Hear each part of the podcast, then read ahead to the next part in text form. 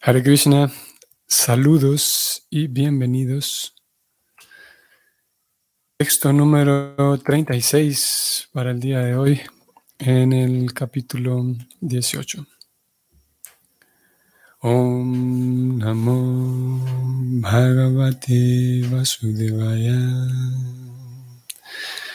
Om Namo Bhagavate Vasudevaya.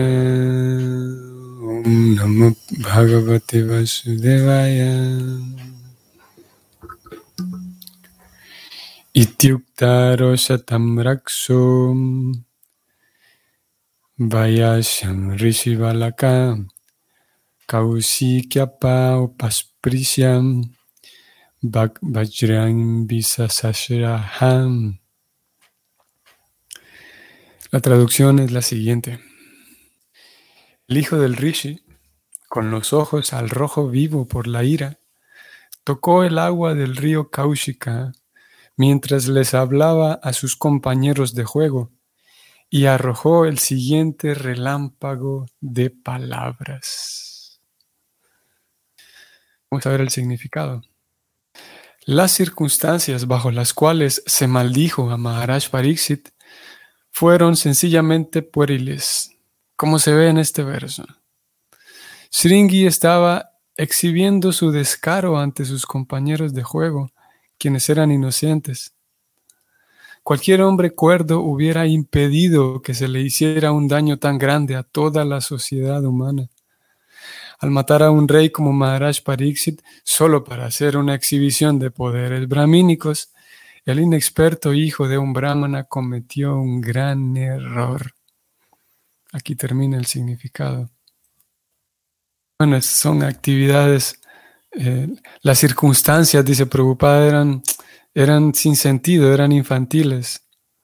Al matar a una persona como Pariksit Maharaj, que era tan experto, que era un devoto de la talla que era, que tenía un, sí, un tan experto en sus actividades de beneficencia, digamos, de bienestar social, el maldecirlo de la manera en la que fue maldecido fue un daño muy grande para la sociedad, cosa que, como dijimos ayer, el niño no, no se daba cuenta de esto. Vamos al siguiente verso, verso 37. Itilangita Mariadam Taksaka tamehani kulangaram.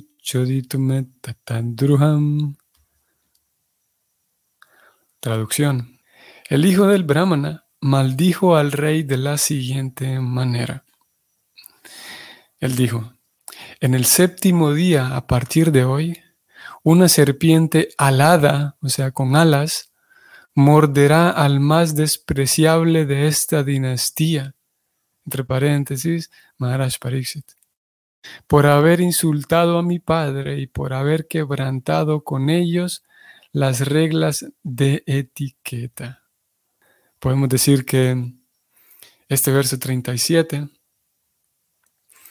es el verso, eh, podemos decir en un sentido el más importante y el verso central del capítulo, ya que es aquí en donde de hecho vemos la maldición del rey Pariksit definitivamente y, de manera así explícita y clara, es aquí donde el niño maldice y, voy a ir al, capítulo para que veamos el, el título. Maharaj Pariksit es maldecido por un niño brahmana. Y entonces aquí en el verso 37 vemos de hecho las palabras y la maldición como tal. Vamos a ver el significado. Así se dio comienzo al mal uso del poder brahmínico. Y gradualmente los brahmanas de la era de Kali quedaron privados tanto de los poderes brahmínicos como de la cultura brahmínica. El niño brahmana consideró que Maharaj Pariksit era Kulangara, oh el despreciable de la dinastía, pero en realidad era el propio niño brahmana a quien le correspondía el término, porque fue únicamente por él que la casta brahmana se volvió impotente tal como la serpiente a la que se le han roto los colmillos venenosos. La serpiente es temible mientras tiene los colmillos venenosos, pues de lo contrario solo los niños le temen. La personalidad de Kali conquistó primero al niño brahmana y gradualmente a las demás castas, de modo que en esta era todo el sistema científico de las órdenes de la sociedad ha adquirido la forma de un sistema de castas viciado, que ahora está siendo erradicado por otras clases de hombres igualmente influidos por la era de Kali. Uno debe ir a la causa fundamental de la corrupción y no tratar de condenar el sistema tal como es sin conocer su valor científico. Fin del significado. Y esto nos conduce a un par de temas muy interesantes. Primero, vean, eh, podemos eh, memorizar y localizar que es en este verso 1, 18, 3, 7. Como dije, que es donde aparece, es en el verso en donde aparece la maldición como tal. Vemos que preocupada de manera clara habla de de dos términos aquí, dos conceptos que aparentemente son lo mismo, pero preocupada en estos versos ha traído una línea que nos permite ver que son diferentes y aquí de hecho él los menciona. No es lo mismo el poder brahmínico que la cultura brahmínica. Y nosotros hemos venido hablando del tema y como digo, es hasta aquí en donde Preocupada habla o presenta al menos los dos términos de manera un poco más clara. Él dice, voy a leer todo el párrafo y dice, así se dio comienzo al mal uso del poder brahmínico. Y gradualmente los brahmanas de la era de Kali quedaron privados tanto de los poderes brahmínicos, que son una cosa, como de la cultura brahmínica, que es otra cosa. Y esto es, eh, es fundamental y es genial que como Prabhupada lo, lo pone como dos cosas separadas. Y haciendo un estudio, como lo hemos venido haciendo, contextual, nos damos cuenta que los poderes brahmínicos, a ver, nos damos cuenta que es el niño, el niño usó, de mala manera el poder brahmínico, cosa que él ya tenía, Y como lo leímos en textos anteriores, él ya poseía ese poder brahmínico porque había sido formado en, en los procedimientos brahmínicos. O sea, dicho de otra manera, es la formación brahmínica que incluye los procedimientos brahmínicos, los tecnicismos brahmínicos, son todos ellos los que conceden a la persona un poder brahmínico. Un poder, como dirían los estudiosos académicos, un poder brahmánico, ya que ellos cuando leen, ah, un detalle simplemente, cuando se lee acerca de los brahmanas, entonces si brahmana es el sustantivo, el, sí, si brahmana es el, sustantivo, entonces cuando se le aplica a alguien como calificativo, lo usan no como brahmínico, sino más bien como brahmánico. en este caso sería un poder brahmánico para eh, en general o en ocasiones para la academia. En fin, es solamente un detalle. La cosa está de que el poder brahmínico viene entonces de la formación de los tecnicismos y la formación brahmínica, que aquí entonces Prabhupada los pone como dos diferentes. La casta brahmínica quedó eh, privada tanto de los poderes que vienen de la formación como de la cultura brahmínica, que viene del cultivo que es lo que nosotros hemos hablado. Y esto es, como digo, es genial porque nos ayuda también, nos sirve como pista, nos sirve como punto de apoyo para una interrogante que surge con mucha frecuencia y es la siguiente. Vamos a ver cómo lo podemos poner. Ustedes y yo hemos leído la Gita y hemos leído porque es allá donde aparece inicialmente esta, esta idea, este sistema científico, como Prabhupada lo llamó, y es la idea, la distribución social que indica que cada persona eh, debe actuar de acuerdo con su propia naturaleza física y psíquica, la naturaleza psicofísica. Y esa ciencia, Prabhupada lo llama así, la distribución social, indica que hay personas que son más tendidas hacia, hacia la lectura, hacia el deporte, hacia el arte, en fin.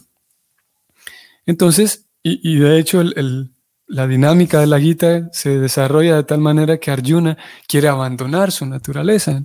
Ustedes recordarán, Arjuna siendo un guerrero quiere volverse un renunciante y Krishna le dice que no, que no puedes lograr, lograr nada con la represión, porque en fin de cuentas, tu propia naturaleza te va a hacer actuar, te va a hacer pelear. Así que mejor pelea de una vez, porque es tu naturaleza, pelear por la justicia.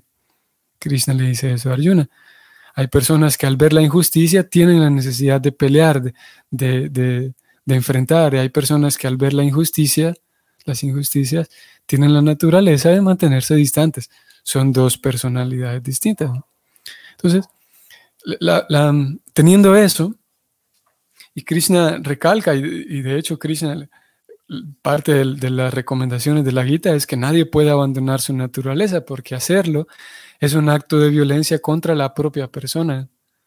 Si yo eh, eh, ignoro mi propia naturaleza, estoy siendo violento conmigo.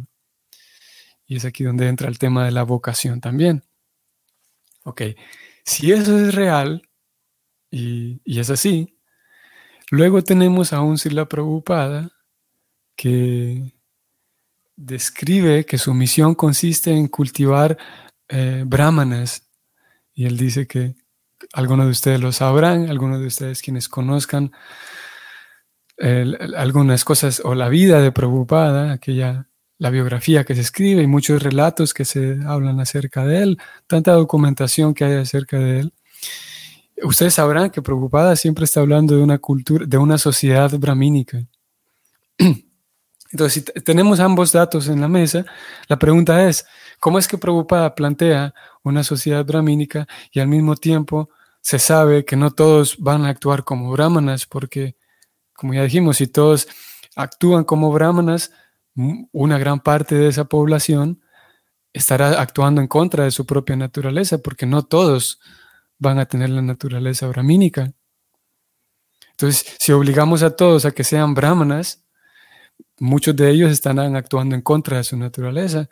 Pero entonces Prabhupada al mismo tiempo quiere una sociedad brahmínica, como es el asunto. Y, esa es la interrogante que en algunas ocasiones surge.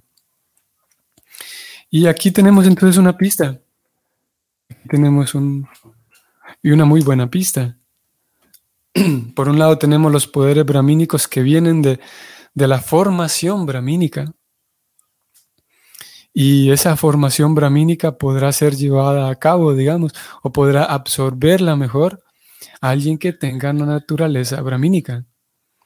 Alguien que las, porque esos, ah, esa formación brahmínica estará relacionada con las actividades que, la forma en la que la persona, podemos decir, eh, se conduce en la sociedad en, cuanto a, sus, a su subsistencia, digamos, que es la, son las labores, los poderes brahmínicos están relacionados con las labores brahmínicas, las labores que un brahmana realizará, como por ejemplo en ese sistema social.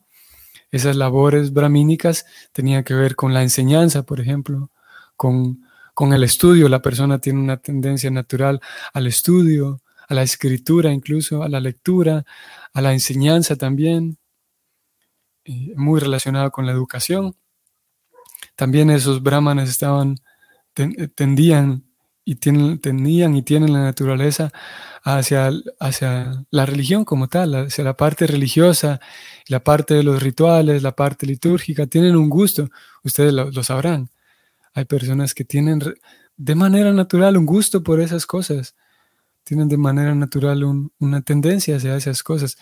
Eso requiere paciencia, por ejemplo, requiere paciencia, repetición, y hay que tener el gusto para eso. Y hay que tener el gusto también para hacer esas cosas bien hechas. De alguna manera hay que tener un gusto por los detalles, por ejemplo, para hacer cada uno de los procedimientos muy bien hechos, etcétera. Esos brahmanas también eran incluidos en ocasiones aquellas personas que cuidaban, tenían la tendencia de cuidar a otros también, de tener la sensibilidad para cuidar a otros, en fin. Por lo tanto, esas, eran las labores o algunas de las labores de los brahmanas que tienen que ver con la formación de los brahmanas y, y por lo tanto también sus labores. Diferente entonces a la cultura brahmínica. La cultura brahmínica que hemos venido hablando de la cultura estos días y ahora vamos a hablar cómo es brahmínica. Esa cultura brahmínica tiene que ver entonces con las cualidades internas de la persona internas en el sentido de que la persona las, las, ¿cómo podemos decir? Las integra en su vida. Aquí ya, no estamos hablando de actividades, aquí estamos hablando de actitudes, la actitud de la persona. Y aquí también podemos incluir los hábitos incluso, los hábitos comportamentales. Y es aquí donde Prabhupada eh, podemos entonces inferir que es a esto a lo que Prabhupada se refiere cuando él espera tener una sociedad brahmínica, una sociedad de brahmanas. No, no en el sentido de que todos se dediquen ocho horas por día a leer y estudiar, no en el sentido de que todos se vuelvan sacerdotes, no es esa, esa sociedad brahmínica, sino más bien una sociedad brahmínica que se, se sus bases estén sentadas en el cultivo brahmínico, que tiene que ver con el cultivo brahmínico es la, vamos a ir aquí a la guita, vamos a, ver en el 1842 de la guita, vamos a encontrar una descripción que Krishna hace de los brahmanas. Krishna dice, la serenidad, el dominio de sí mismo, la austeridad, la pureza, la tolerancia, la honestidad, el conocimiento, la sabiduría y la religiosidad son las cualidades naturales con las que trabajan los brahmanas. Entonces esa cultura brahmínica, como acabamos de leer, ese, ese cultivo brahmínico, que es el que preocupa, o podemos inferir al menos haciendo un análisis de, lo que trae este texto, que preocupaba entonces buscaba que esa cultura brahmínica se llevara a cabo, independientemente de que, o sin duda que no todos iban a, a poder tener la formación brahmínica, pero la cultura brahmínica sí es beneficiosa para todos. Eh, incluso que una, a pesar de que una persona tenga una formación distinta a la, a la brahmínica, una formación por su propia naturaleza más de comerciante, digamos, y sabemos, ¿no? Sabemos que eso es tan natural, eso es, no es necesario acudir a las escrituras para saber que hay personas que, que son muy buenas con los negocios, por ejemplo, hay personas que son más artísticas, más deportivas, pero aún así, para cada uno de ellos, el cultivo interno brahmínico puede llevarse a cabo. Y eso no interferirá en sus labores como comerciante, como artista, como en sus labores eh, sociales. De hecho, facilitará que sus propias labores, la propia ofrenda de sus labores a Dios Dentro de esa cultura, entonces podemos incluir aquellos hábitos comportamentales aquella, aquella disposición, podemos decir, ante, ante la vida, como el, el dominio de sí mismo, como acabamos de leer, la serenidad. Naturalmente algunas personas van a ser más serenas que otras. Sin embargo, para aquellos que sean menos serenos, también vale la pena ese cultivo la serenidad, la tolerancia, aquí podemos incluir muchas otras también, la puntualidad, la limpieza, la, constancia, la disciplina, que son cosas que son cualidades que todos podemos cultivar. Y teniendo entonces una sociedad que cultiva, eh, no necesariamente se forma como brahmana, pero cultiva internamente una disposición más brahmínica, eh, esa sociedad tiene más esperanzas, podríamos decir, más esperanzas de vivir en un entorno mm, más mm, propicio para la vida espiritual, más propicio para la amistad, más propicio para, para el servicio mutuo, para los intercambios amorosos, eh, en, la medida en la que hay una cultura brahmínica por todos lados. Sin embargo, si tenemos una, una, una sociedad en la que todos estamos intentando cultivar, eh, no cultivar, sino más bien adquirir una formación brahmínica.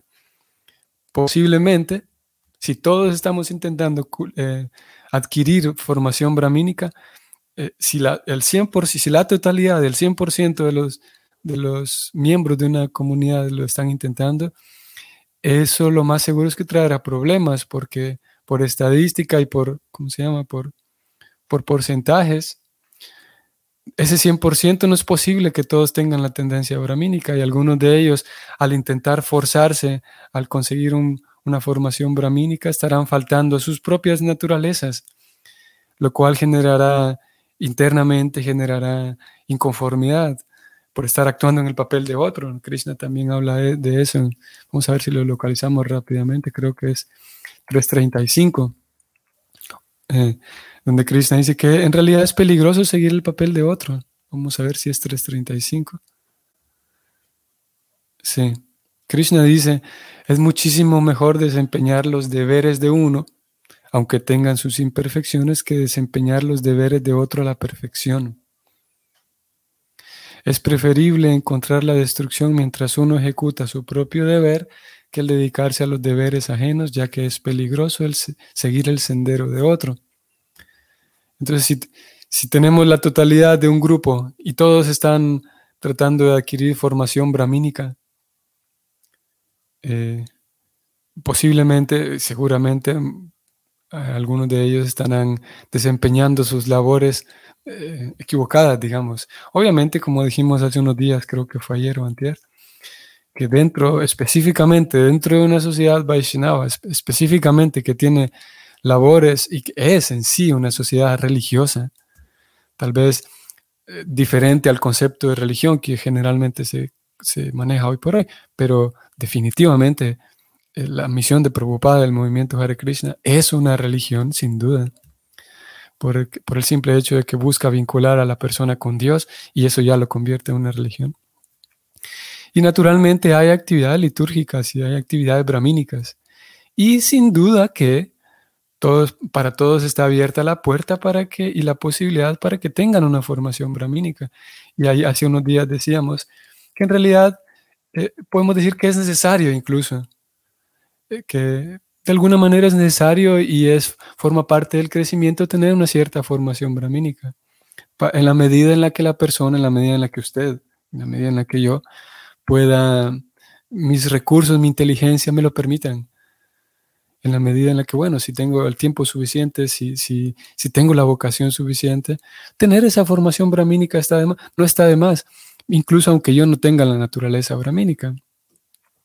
Ahora, el, como dijimos, si yo identifico y, mezclo ambas categorías y pienso que soy un mal devoto porque no, no, me entra en la cabeza, no logro eh, eh, eh, adquirir bien buena formación brahmínica porque no me da mi naturaleza. Si me siento mal por eso, si me siento menos por eso, ahí hay un error. Y si yo me siento superior a los demás porque mi formación brahmínica es, es impecable, también ahí hay un error.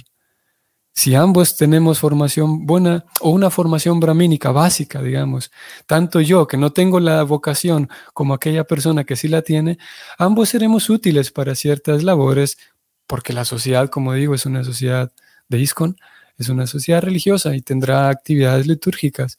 Y si yo, aunque no tengo la vocación, pero conozco ciertos procedimientos, entonces puedo ser más útil. Ok, pero es algo secundario. Si yo no tengo esa formación brahmínica, pues eh, no necesariamente soy una persona eh, eh, peor, no soy una mala persona. Como digo, el tener esa formación es necesaria, podemos decir, no sé si decir necesaria, podemos decir que es útil. me puedo volver una persona más útil dentro de las actividades sociales de la misión de Prabhupada, pero mm, digo porque podría dar la impresión con, la reflexión de hoy de que, de que todos nos... Yo me, si ya me matriculé en un curso de adoración, un curso de, rituales, o un curso de procedimientos, si yo me matriculé en esos cursos, entonces puede dar la impresión de que con la lectura de hoy mejor me voy a salir de ese curso y nunca más voy a tomar ese tipo de cursos porque no es mi naturaleza. Yo en vez de la formación prefiero la cultura y podría haber un rechazo de la formación ya que la cultura es más importante. Pero no es ahí donde quisiera ir, sino más bien, ah, como lo hemos dicho estos días, a que recordemos que lo más importante es la cultura, pero que la formación también, si está disponible, pues puedo tomarla. Si es mi vocación, pues puedo eh, adentrarme con, mayor, entusiasmo. Si está disponible en mi comunidad una formación brahmínica básica, pues vale la pena tomarla. Y no está de más, sin duda. Al mismo tiempo, como dije, eh, preocupada, entonces buscaba esa cultura brahmínica, que es el, cultivo de las cualidades, el cultivo de la, capacidad de trabajar en equipo, por ejemplo, la capacidad de tolerar, la capacidad de, perdonar, en fin, ese cultivo es el más importante. Entonces, preocupada aquí hacia el final, dijo que, como ustedes vieron, que, y como ayer lo decíamos también en relación a los brahmanas de Kali Yuga, ustedes recuerdan, cómo hacíamos un breve relato de cómo la situación social, los brahmanas de apellido y los brahmanas de formación que, que Prabhupada incluyó. Y aquí lo mismo sucede con el niño, que el niño dice que ese Maharaj Pariksit es la persona más despreciable de su familia. El niño veía así a Pariksit y Prabhupada le da vuelta al asunto y dice, en realidad el niño no se daba cuenta que él mismo era a él a quien le quedaba mejor ese título porque a, partir de ese niño y a través de ese niño, a, través de él fue que, empieza, se desencadena toda esta, toda esta degradación de, primero de los brahmanas y luego de todos los demás. Luego también de los comerciantes, también de los servidores, también de los, de los artesanos, también de los políticos. A partir de él es que se degrada todo el asunto social el orden social. Y bueno, seguiremos leyendo del tema en los próximos días. Leo el comentario de Jesús Matilde. Saludos, Jesús Matilde. Cultura brahmínica al servicio de Dios, no como propósito y no por ego falso. Sí, sí, sí. El, ya cuando el, término mismo cultura brahmínica indica que la persona está cultivándose para entregarse a Dios. Cuando hablamos de cultura solamente, podríamos ahí, y, se puede dar, eh, Jesús Matilde, creo que me da la impresión de que usted en esa línea va con, esto que menciona. Porque uno podría cultivarse, uno podría cultivarse siendo una buena persona, siendo paciente, siendo tolerante, eh, siendo, eh, em, ¿cómo se llama? teniendo excelencia con lo que hago. Y todas esas cualidades en sí entran en la moralidad. La moralidad en sí no necesariamente es vida espiritual. Entonces, aquí como lo dice muy bien Jesús Matilde, como usted lo dice, la cultura brahmínica al servicio de Dios, como una ofrenda a Dios, ofrendada a Dios. Eso es lo que, es lo que busca preocupada y es lo que dará la satisfacción al alma porque podríamos perseguir la moralidad como tal. Podríamos perseguir la moral solamente por ser puristas, por ser moralistas. Y eso posiblemente, no, eso sin duda está eh, distante de la vida espiritual. la vida espiritual o el, cultivo espiritual indica que todas esas cualidades se ponen al servicio de Dios, se ponen como una ofrenda a Dios. Y en eso consiste el esquema del bhakti como muy bien lo ha dicho Jesús Matilde. Cultura brahmínica al servicio de Dios como propósito y no como ego falso. Nos vemos entonces mañana. Hare Krishna.